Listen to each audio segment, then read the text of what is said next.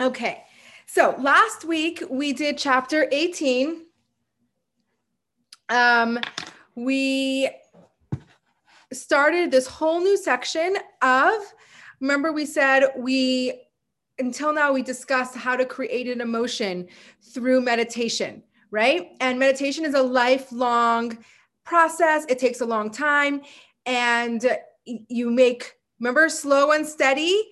Um, and we said, um, it, it happens slowly and not even completely, right? Um, which is a wonderful thing that we're we're not forgetting about meditation. We always want to constantly include that in our service. But what happens if we need to create an emotion instantly, right? So that's where we are. In these chapters 18 to 26, we're going to talk about how to create an emotion instantly because sometimes we need to do that and meditation takes too long. We don't have the time. We need to be able to create this emotion right away. So we introduced this concept last week and we introduced the concept of ahava mesuteres this um, hidden love right?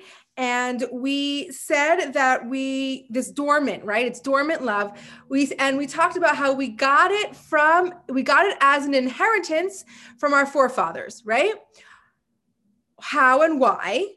And we spoke about we got this inheritance because our forefathers were so devoted to Hashem. They were a chariot. They had they had no will of their own. They completely devoted their lives to Hashem. Because of their devotion, they merited that all their descendants were going to have this dormant love that's located in their soul. Where did we say it's located in the soul? I mean, it's been two weeks and I don't expect you to remember because it's a lot of information. But we said in the chachma of the soul, right? Because the chachma is where the potential of this godliness exists because anything else limits it too much. Chachma has the ability to house the infinite because it's very untangible on its own, right? We said the the koachma, the the the um the power of what?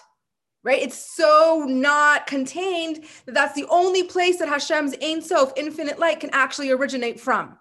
Okay, so we also said that we're gonna have, we had four questions about this love. I'm gonna review the four questions. Last, last week we answered two of them. This week we're gonna answer the other two. Okay, so what were the four questions we have? We had the question of number one, what's the root of this love? Right? Number two, What's the defining property of this love? Number three, why is it our inheritance? Okay. And number four, we said that this dormant love has to include an element of reverence and awe, right? Because you can't have a complete service of Hashem without awe. It has to have love and love and awe. So why does it include awe and how and how does this include awe? Okay. Last week we answered um, A, um, the root of this love. What's the root of the love? Chachma. Okay, Chachma is the root of the love. Um, and we answered C. Why is it, why is this our inheritance? And we said because our forefathers' utter dedication to Hashem, their reward for that was that their descendants were going to have this beautiful dormant love that kicks in in the moment that it's needed. Okay, you're following me so far? We're good. Okay, chapter 19 we're going to answer we're, what we're going to try to accomplish in this chapter is to try to answer questions b and um, d okay? What's the defining property of this love and how do we include ah okay that's where we're headed in this chapter. And of course in tanya fashion we're going to have to take some detours to understand some fundamental concepts before we get to the answers okay? Remember remember these chapters are deep okay? These chapters sometimes take us on a tangent. We will always we will always bring it back to practicality but sometimes if a concept is like not penetrating or you're not understanding it completely that makes sense. These chapters are hard. Um, even when i was um, preparing like it is it's it's their deeper concepts. We just want to touch upon them okay? So it's okay if we don't get them completely but if there are any questions, make sure to ask me. I will answer them to the best of my ability. But we're working towards a goal here. So don't get disheartened or sidetracked by all these side things we're bringing. We're, we're always going to bring it back to the goal that we're working towards. It happens to be that some of these things are super fascinating and super like sciency, which is really fun. Um, but let's we, we, always have to remember not to get caught up in some of these things if we're having a hard time okay um, okay so here we go Ch- starting chapter 19 so we want to the first question we want to answer is what's the what's the defining property of this love?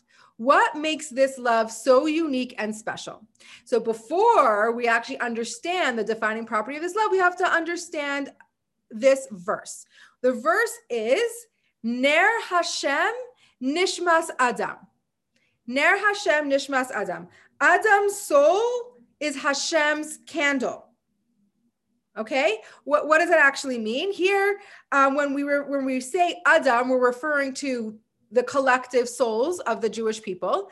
Okay, and what we're saying is that our soul is the flame. Our soul is compared to a flame of a candle. Okay, our soul inside of us is a flame. We compare it to a flame. What's the nature of a, of a fire or flame? And the nature of fire is that it always flickers upwards. Okay, that's the nature of fire. Why? Why does fire always flicker upwards, almost like it's trying to detach itself from the wick? Okay, or its source, whatever the fire, if it's a log or a wick, right? The flame's always flickering upwards and it almost looks like it's trying to detach itself from the wick or whatever it's connected to. Okay, so um, here is what we're going to understand. Why? We're going to understand this according to actual nature. So science, nature. We want to understand this, okay? So the core element of fire is um, is above, and we're going to say the core root of fire is right below the orbit of the moon. Okay, and that's where its source is and that's where it's trying to flick flicker up towards. Now there's something called the classic model of the universe okay? And tanya and Chassidus accepts this classic model of the universe. The, the universe is split into two categories okay? Terrest- the terrestrial region and the celestial region okay? The terrestrial region includes earth and everything surrounding it up into the moon's orbit. Okay, that's terrestrial. Celestial is um, everything beyond the moon's orbit. Okay, those are celestial. That's celestial. So everything in the celestial region um, is comprised of four elements, right? In our world, everything has four elements. What are those four elements? Earth, air, fire, and water. Okay, you're with me? Now, these four elements, um, it's not when they're in rest mode in its natural state, they want to connect to its source, their core. Okay. So for for water, earth, and air, the core of the elements are in the center of the earth, of the earth. Okay. So when they're in rest mode, they're drawing inward. Okay. When water's resting, it's flat. Okay. When earth is resting, it's flat. When the air is calm, it's it's going downward, okay? Except for fire. Fire's source is up right beneath the moon's orbit. So it's still part of the terrestrial um uh, what's it called region but its source is up so when the natural state of fire is not rest it's not resting in a flat calm state it's natural rest it's natural inclination is to always move upward towards its source. Okay, so um, the even though now the the fascinating thing is is that even though if the flame would actually detach from its wick and unite with its source, it would cease to exist down here, right? It would there would be no flame or fire down here if it would unite with its source up there, right? And not only that, once the flame unites with its source, even in its higher region, even in its source, the flame is going to get absorbed by the bigger fire and it's not going to exist. It's not going to have any power of its own. It's not going to exist. So even though the fire's desire is to connect with its source, it would cease to exist. That's its natural state. That's what it wants to do. Okay. Now we call this concept above rationale, right? Because it doesn't really make sense. It's not logical. It's not rational. Why would you want to connect to your source and then you would cease to exist? But it is intrinsic and it's natural. Okay. But it's super rational. Okay, it doesn't make sense logically for that to happen, but it is it's it is the fire's nature and its intrinsic property to do so. Okay, so basically, you can imagine what we're saying here. We're saying that we're comparing our soul to a flame, correct? So the flame, so our soul, what does it want to do? because it's compared to a flame, its intrinsic nature wants to connect back with its source, right? It, uh, its source, Hashem, right? The infinite light, our Ein Sof, Hashem. That's what the soul wants to do. So even though the soul would cease to exist, it would have no autonomy, no power. It would cease to be able to do anything on its own. That's what the soul wants to do. It wants to absolutely, totally connect to Hashem. Okay. That's the soul's property. That's what it wants to do. Now, remember, this transcends logic. This is super rational. It doesn't make sense, but it's it's natural, right? It's confusing. Like nat it's natural, but not rational. Um, so here we understand what is the the the defining quality of this dormant love. Okay. The defining quality of the dormant love is its intrinsic, super rational desire of the soul to leave its body and reunite with Hashem, its source. So the intrinsic um, property of this love would be, in one word, Mesiras Nefesh, right? Giving over, like giving over of itself to cease to exist to connect with its source. Okay, so because we understand that the soul is a flame, its intrinsic quality is to connect to Hashem, then we understand that this dormant love, its its property, what it it causes in the soul to do is to have self annihilation, self nullification. Okay, so not all loves do that. Okay, later in like chapter in the 30s, we're gonna um, really get into the different levels of love the other levels of love are, are not causing that. What ha- what the other levels of love is wants to get you to love Hashem to serve Him. This unique quality of this dormant love can actually facilitate and cause you to give your life for Hashem. Okay, so that's this dormant love, this Ahava Mesuteres' unique quality. Okay, so now we answered question B. What's this intrinsic quality of this love. What will you say? Mesiras Nefesh, right? You would say um, you could give your life for Hashem with its, it wants to connect to its source. Okay. That's this love's intrinsic quality. Now we have a very big question. If all souls are naturally drawn to Hashem, right? The natural desire of a soul is to connect to Hashem, then why doesn't everyone believe in God? How could it be that a soul is so connected to its source and all it wants to do is reconnect? How could it be that there are hundreds and thousands of Jews that don't even believe in God? Or they think, right? They think they don't believe in God. They act as though they don't believe in God, correct? How could that be? Okay, so we're going to address that now. And this, you know, we're, and bear with me, we'll get a little technical, but we're gonna we're gonna do it. And if there's any questions, please use your chat box, unmute. We're gonna. Uh, there's no point in going through this if we're not feeling like we understand it. Okay, so Tanya explains that under certain conditions, um, oh, excuse me. Tanya explains that the soul, there, the soul has to be in a certain place and have certain properties to be able available to be able to feel a connection to Hashem. So just because we have the soul inside of us doesn't mean that these abilities are available to us. Okay? Why would a, some of these abilities be unavailable? Let's learn. Okay.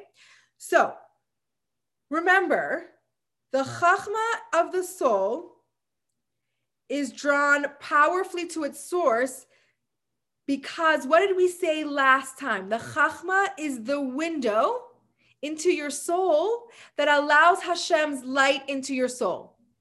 Okay? So chachma is the window that lets the light in. Okay? Now, it it's like the it's like the embodied experience of the infinite. Think about that for a second. It's the it's the embodied, we're meaning it's into our body that we can feel it, of an experience that's infinite. We're allowing the infinite light of Hashem into our body. That's chachma. It's the window that allows that to happen. Okay. So um, once that light comes into your soul through this window, you have to be able, you have to be a suitable receptacle, right? You have to be a suitable vessel for it to continue flowing through your psyche. So the chachma can comes in through this window, but it doesn't necessarily flow through your whole psyche unless you are a suitable vessel for that to happen, if, unless you allow that to happen. Okay, so just because chachma is allowed into your body doesn't mean it's allowed to flow through your body. Okay. So, um, how do we make ourselves a suitable receptacle for this chachma, this infinite light to penetrate all over, right? Um, so, in order in order for us to understand how we can be a vessel we need to understand another principle which is very important okay? We're going to trace this back. I'm going to make it very clear for you in, in the end okay? So what do we need to understand? That we need to understand first and foremost that chachma, the forces of holiness come exclusively through chachma. It's not that chachma is a route to holiness, it's the route. Okay, there's not choices here. There's not like, oh, you can get your light through chachma, you can get it through here, you can get it through there. The only source of this um, holiness is chachma. It's the source, it's the route that holiness can come into your body. Okay. So we, we're, we're good with that, right? We're, we're not shopping around for different, you know, paths. Chachma is the only path that's going to allow that in. Why? Why is Chachma the only way that can happen? We kind of touched upon that last week, right? Or two weeks ago. Because everything that is sacred in the universe must flow through Chachma because it doesn't have a form of its own, right? It's it's indep- it's it's impo- it is um what am I looking for? It is inquisitive enough and it is um open. It's open enough to allow Hashem to flow through it. Okay, once we get past Chachma, it's too finite. Okay, it's too defined. And that does not uh, how that cannot house infinity.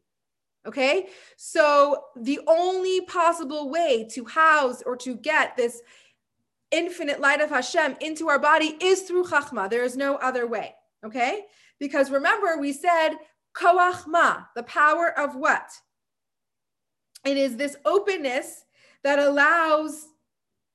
What does openness mean? Okay.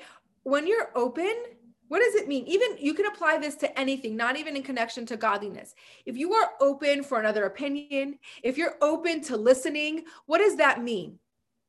It means that you are putting aside your ego. When you're open, you are putting aside your ego for uh, to, for allowing other to be a part of you. If you are open enough to listening to somebody else's opinion, that means you're putting some of your ego aside and allowing yourself to listen to somebody else, right? So the same thing with Hashem. Chachma is open enough that we that it helps us put our ego aside that allows Hashem to come in.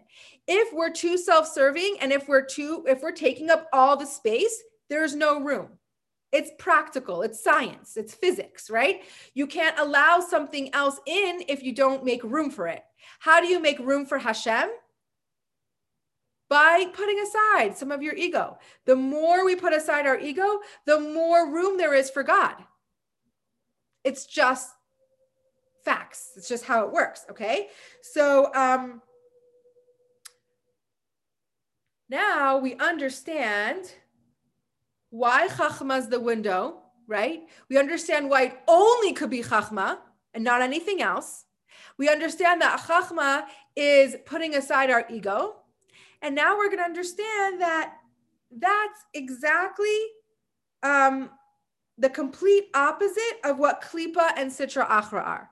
Remember, like er, a couple chapters ago, we learned what Klipa is, right?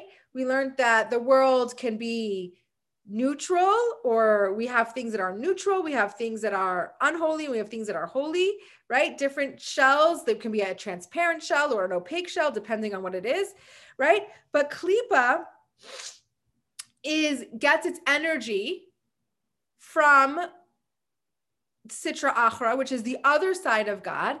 And Klipa, what the the definition of Klipa is self-serving. It's ego. Okay. It doesn't allow space for God. Okay. So um when we decide to not follow the Torah, right? To not follow Hashem's will, um, what happens is is that we are being ruled by our um, nefesh habahamis, our animal soul, which sources klipa, okay, which is completely self-serving, right? Which doesn't allow Hashem's infinite holiness and light to go through our body, right? Which means a chachma is there, but it's stuck in our brain. It's stuck up there. We're going to talk about that in a minute. And obviously our dormant love is not going to be able to be activated.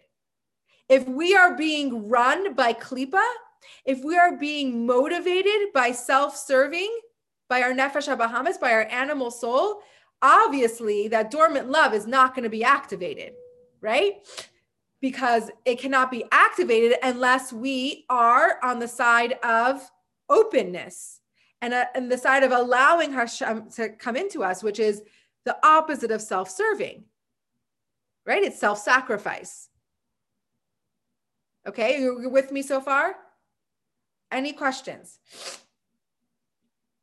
So, what happens is, is that many times, I'm going to just, you know, talk about myself, we're not operating with our neshama. We're not making godly choices. We're operating with our nefesh habahamis, which source is klipa, which source is the other side of God, which means we're self. It's self-serving. It's egotistical. Okay, we're we're we're operating on how to make our life better, our physical life, our emotional life, whatever. We just we want it to be good for us, right?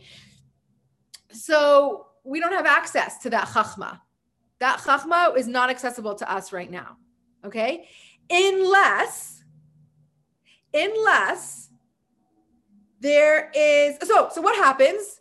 Sorry i skip i skip i jumped ahead. What happens when we are self-serving a lot of times? That could lead to lack of faith right? We're not thinking godly. We're not god is not part of our lives. So we have a little bit of a lack of faith. That's what we're answering the question right? How could every jewish person have a soul and not believe in god well, because we decide to let klipa, to let our self-serving side of us rule, right? And then a chachma is not accessible, and then of course we can have lack of faith, right? But what happens? When does that dormant love snap to life? When um,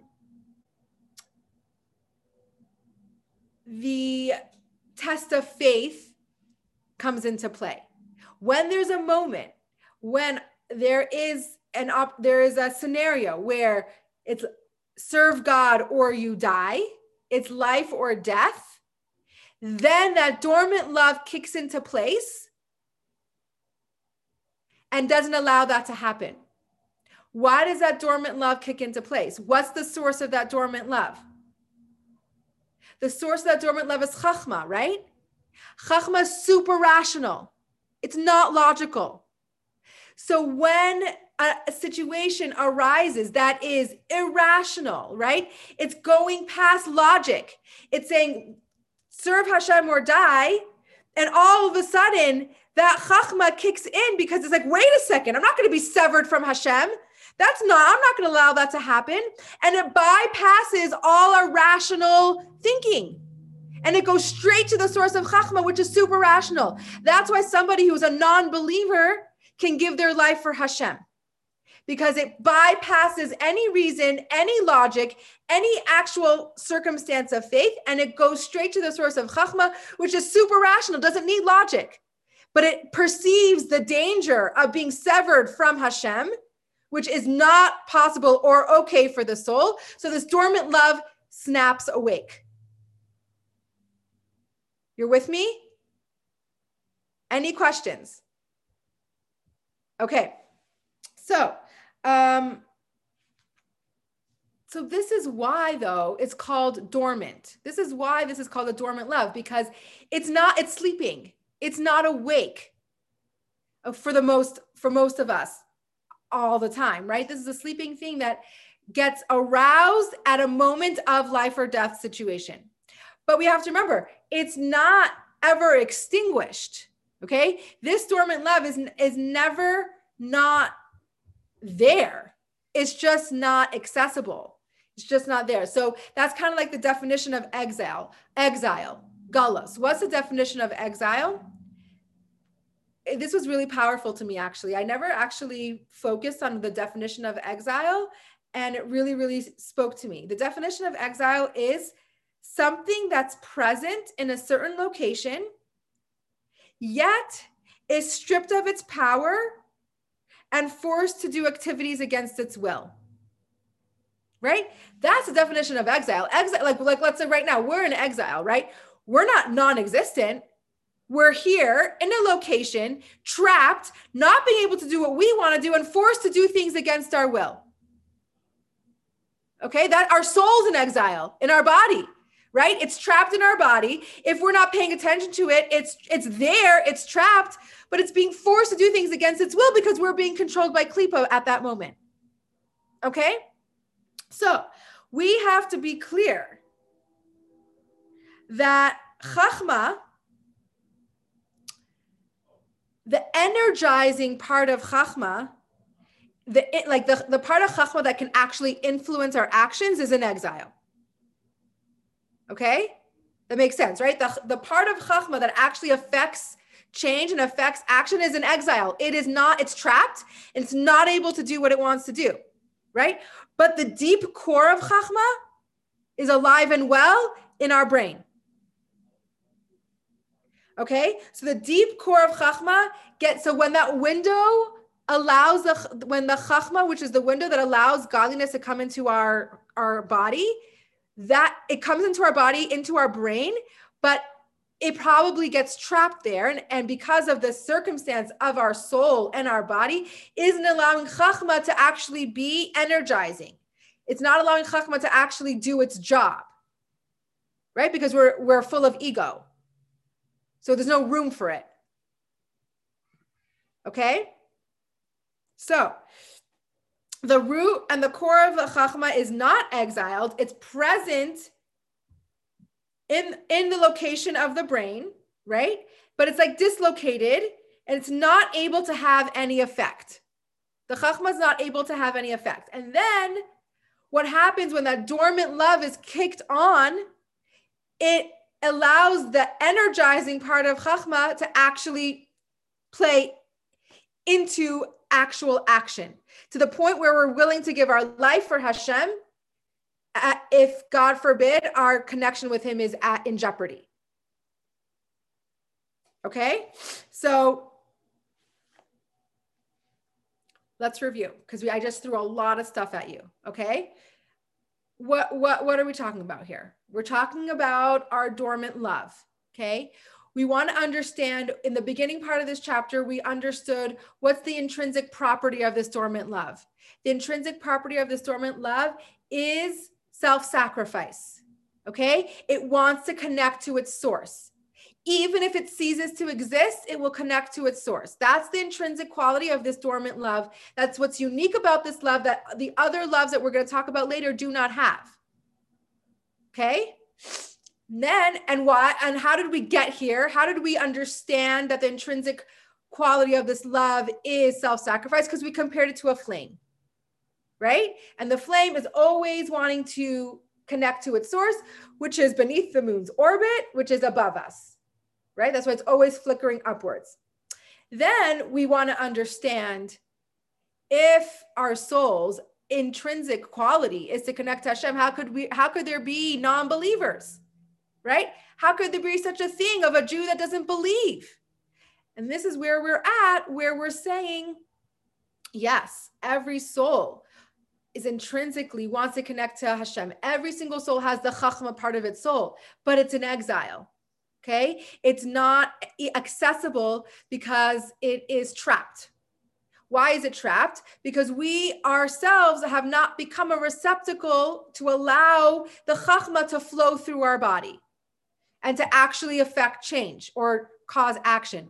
When does the chachma wake up and actually be able to do something and actually be able to um, affect action when it perceives a threat of severing from Hashem? What's a threat that can sever us from God? Serve God or you die, right? In those circumstances, Chachma kicks in. Why does Chachma kick in? Because it's super rational. It doesn't, it's not defined by logic.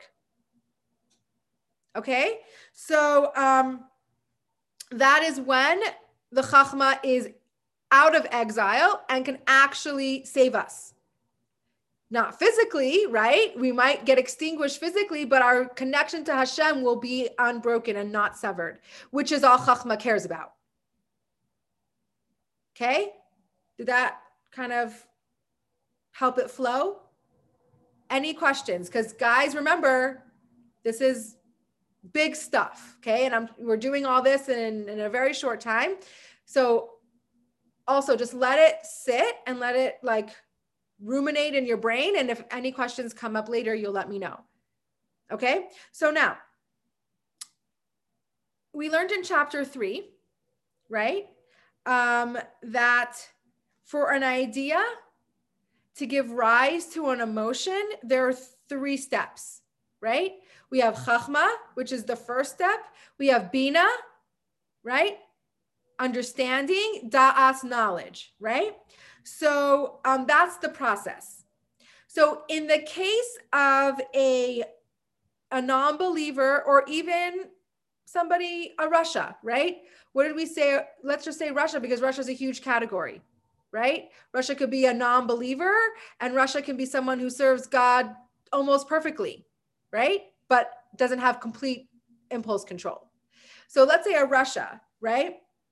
What happens is is that the um in the case of a rasha the chachma um he has chachma it remains pure but um, he's mostly being influenced by Bina and Das, which is understanding and knowledge, which is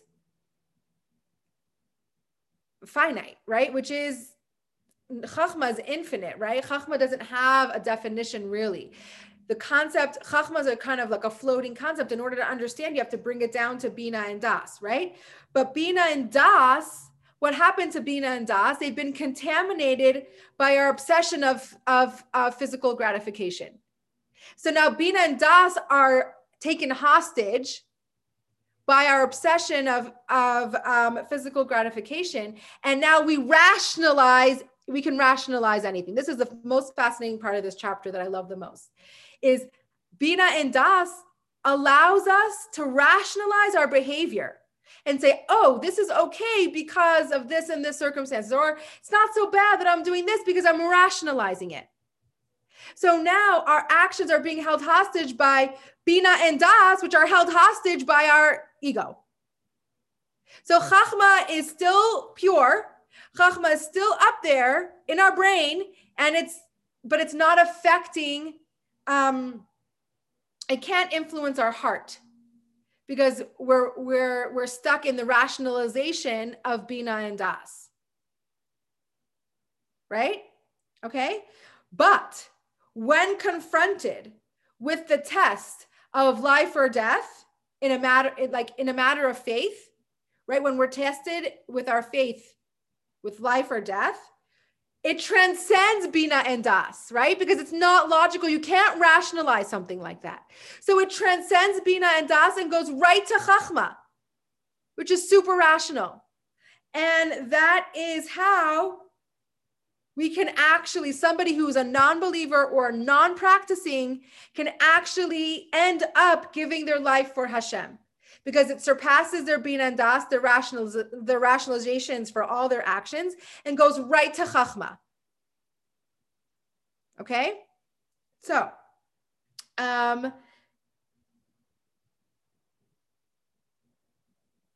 basically what happens is that the chachma wakes up and provides a surge of faith.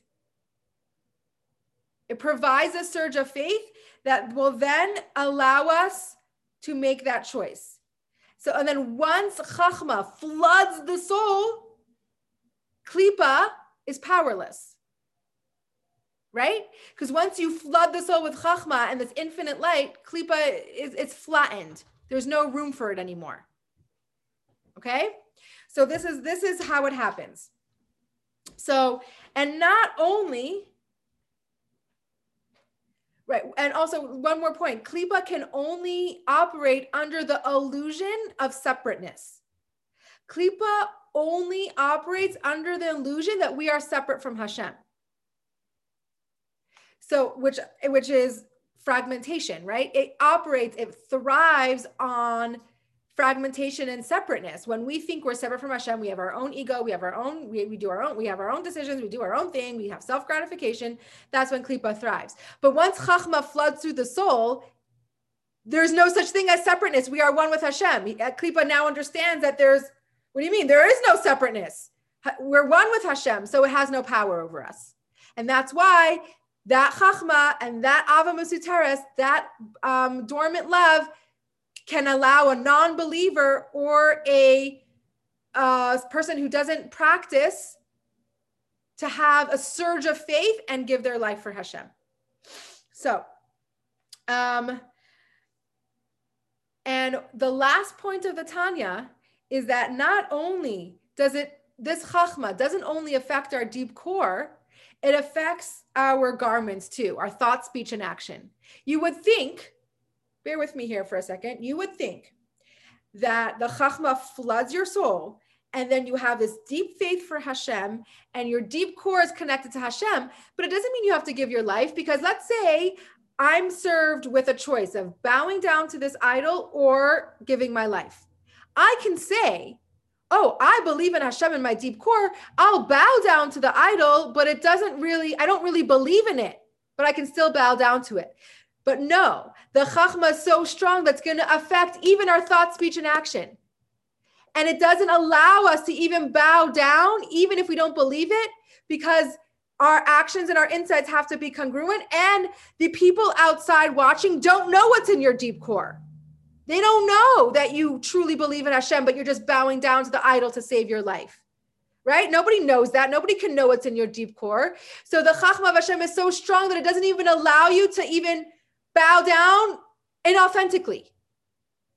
Right? I can bow down to the idol inauthentically and still believe in Hashem, but the but the Chachma is so strong, it says, no, it, we don't allow you to do that because nobody can see your deep core and we don't want to give anyone any idea that we're separate from Hashem for even one second. That's how strong that Chachma is.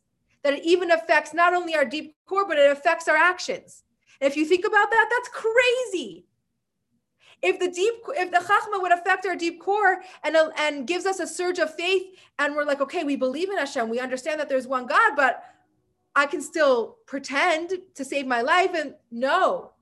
The chachma is so strong that we don't even do that. It's not even allowed to do that and it doesn't it didn't it doesn't it doesn't do that because it's just Hashem is it, now the the concept of Hashem being one with us is too strong to even give anyone an idea that we're separate from Hashem or we're or we're accepting another God except for Him, even if it's not authentic.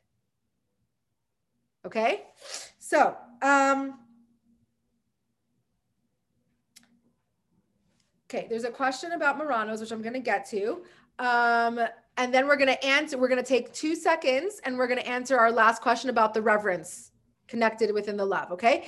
But our, our first question's answered right? We understand what the intrinsic quality of this ava teres is and we understand why and we understand the trajectory of how this happens. And we also understand why if you're a non-believer that why you have a soul you could still be a non-believer right?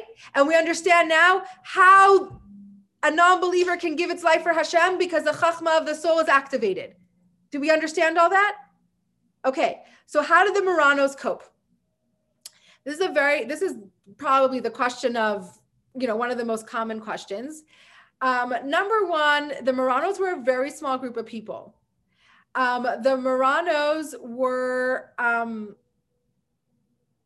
tricky. It's actually, um, there's hundreds of thousands of people that gave their lives during the Inquisition, right? That literally burnt at the stake.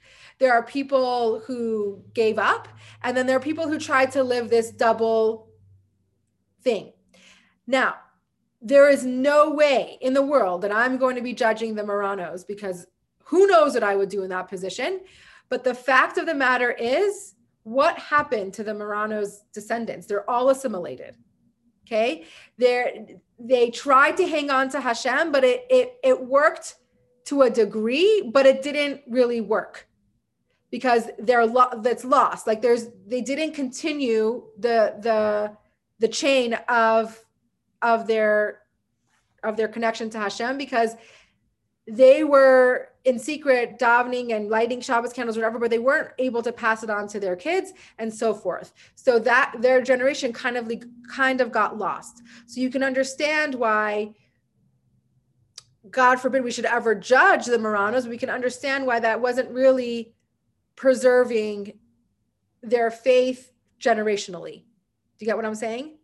It wasn't enough like yes, they they wanted to they wanted to live and they wanted to serve Hashem so they did the best they could, right? And in that circumstance and who knows what any of us would do in that circumstance. But it didn't really allow Hashem to live through the generations. So that's my that's my little take on it. I can research more, but it is a tricky kind of understanding. And and you have to understand that this what we just discussed is the uh, is is telling us the ability of a non-believer or the ability of a situation to occur. It doesn't mean it always does. Right? It doesn't mean this is what always happens. But does it have the potential and the possibility to happen? Does it happen does it happen most of the time? Yes, most of the time when a Jew is confronted with life or death, very rarely do they choose life. Very rarely do they assimilate. Now, now we can go into whole discussion of assimilation of not nowadays where majority of the Jews are assimilated. Well, that's because it's, there's no knowledge anymore. You're not choosing that. It's it, assimilation. Whatever what hap- ends up happening with assimilation is they don't now people don't even know their options. Right? It's, we're so assimilated. So yes, does does it happen where somebody would choose life over death in this circumstance in the crisis of faith? Yes, it does happen. Is there the ability and the possibility for a non-believer or someone who doesn't believe in Hashem or practice to give their life for Hashem? 100%. And we know how. We know how that could happen as well. Okay. Okay. So the last thing I want to touch upon quickly, because I do have to go in two minutes, is the um, how does a dormant love also include awe? We know it has to include awe because there's no complete service of Hashem without love and awe. Okay, so how does that happen? The willingness um, to die for Hashem as a result of the awakened Chachma is called a reverence that is contained in love. Okay, so I'm going to repeat that. The willingness to die for Hashem as a result of the awakened Chachma is called a reverence that is. One second. Yeah, sorry. I, my handwriting is very bad. I can hardly ever read it. But it is a reverence that is contained in love. Okay. I, I, write notes, then I'm like, I don't even know why I'm writing notes because I can't even read them. So it's very special. But okay. So the willingness to die for Hashem as a result of this awakened chachma is referred to as a, re- awe, reverence, and awe that is contained in love. So in this love, there is a reverence, okay? Because the a love for Hashem doesn't that's it, it's not enough to motivate you to die for Hashem. Just love. You have to have an awe and almost a fear of disconnection, right? That is what motivates you to give your life. It's not just love of Hashem. That's not enough. It's the fear of the disconnection of Hashem that will motivate you to give your life. So it's a it's a reverence that's contained in love. So that's how we have both in this one. Ahava Mesuteres includes both. It includes the dormant love and it includes this rever- reverence, this fear. I use reverence because I hate the word fear, but this reverence or awe that doesn't allow you to disconnect from Hashem. So you need both of those to motivate you to actually give your life. Just loving Hashem, if you love something, doesn't, it's not enough to motivate you to die for it. It's the fear of the disconnection that will motivate you to actually give your life. Okay? So you love Hashem so much that you can't bear to do anything that will disconnect you from Him. You love Him so much that you have such a great fear of the disconnection. You get how that's working together? Okay? So, um, that is how we have this that is how this, this awe, this fear, this reverence is contained within this love. The love motivates you to have such a fear of disconnection. Okay? Okay. Woo! That was big. Now, any questions before we take a minute to just let that sink in with our meditation? Anything come up? Is it clear?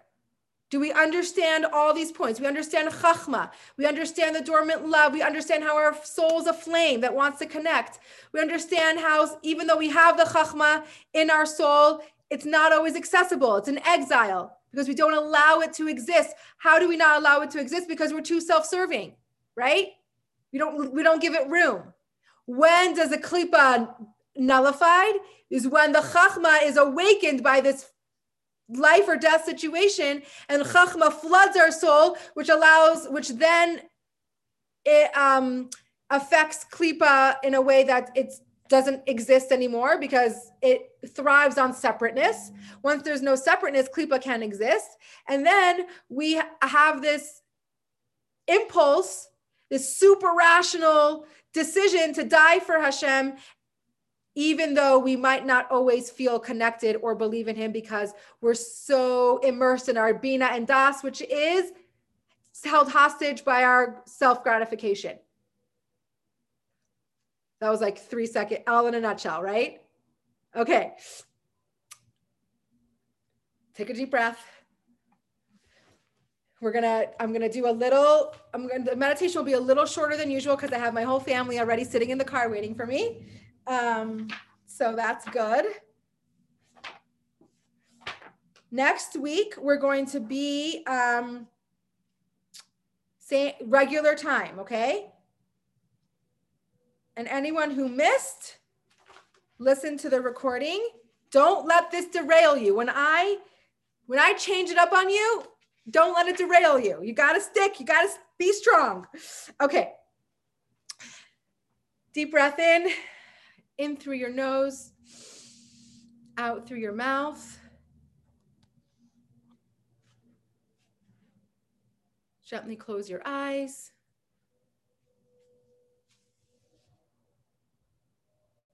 Just let the breath take you where it takes you. Don't try to control it. Just follow the natural rhythm of your breath. In through your nose, out through your mouth.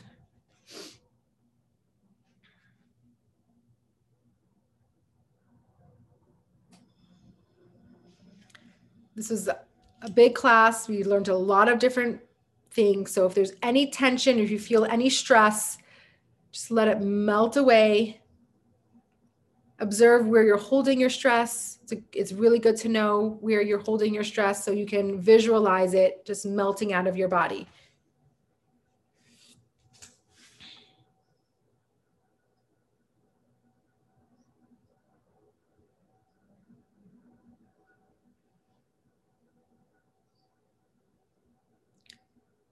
Okay, I want to leave you with a few points to ponder on during this week, okay? And let me know how it goes and we can discuss next class. Your soul is naturally drawn to Hashem like a flickering flame that yearns to depart from its wick. So our soul is like a flame that is always wanting to connect to its source.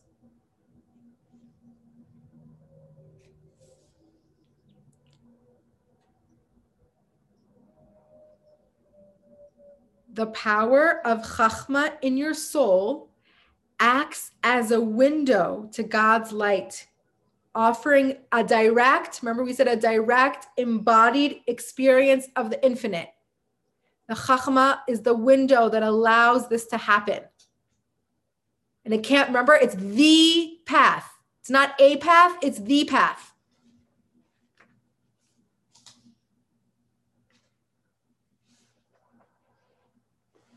Only chachma can be a channel for, for holiness because the other parts of the soul are too inherently self serving. Okay, that's why only Chachma can allow this to happen. Your Chachma never becomes extinguished. It may become exiled and powerless due to repeated sinning, but it's always there waiting to be reawakened. So we, it might be exiled, our Chachma. We might not have access to it, but it's always there and ready and waiting when it's when it's needed.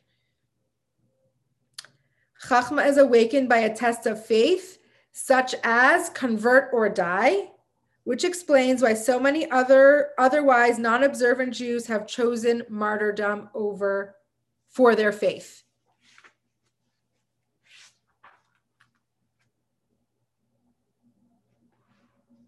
Okay, and the one thing, the next thing I want you to leave with is that we have now understood how Chachma and this Ahava Mesuteres activates in a moment of life or death.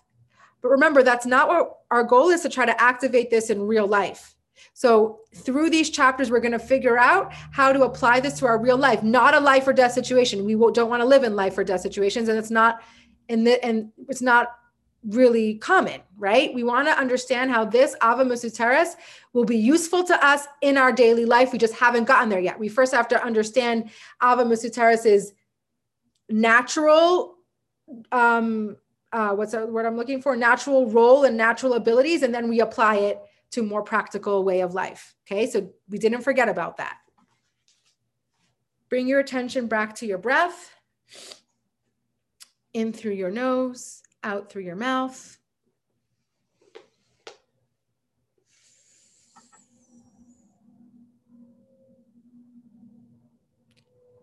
And when you're ready, gently open your eyes. I'm sorry the meditation was a little bit more rushed. I hope you just were able to just take a second and think about what we learned. Um,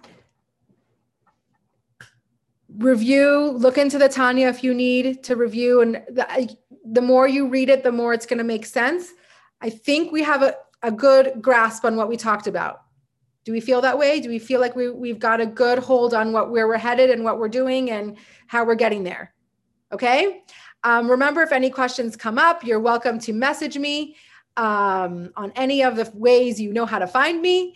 And um, we'll see you here back next week, Wednesday, but we'll be back at our regular time. And recordings will be available on YouTube on Schmoozy, hopefully sometime later today. Okay?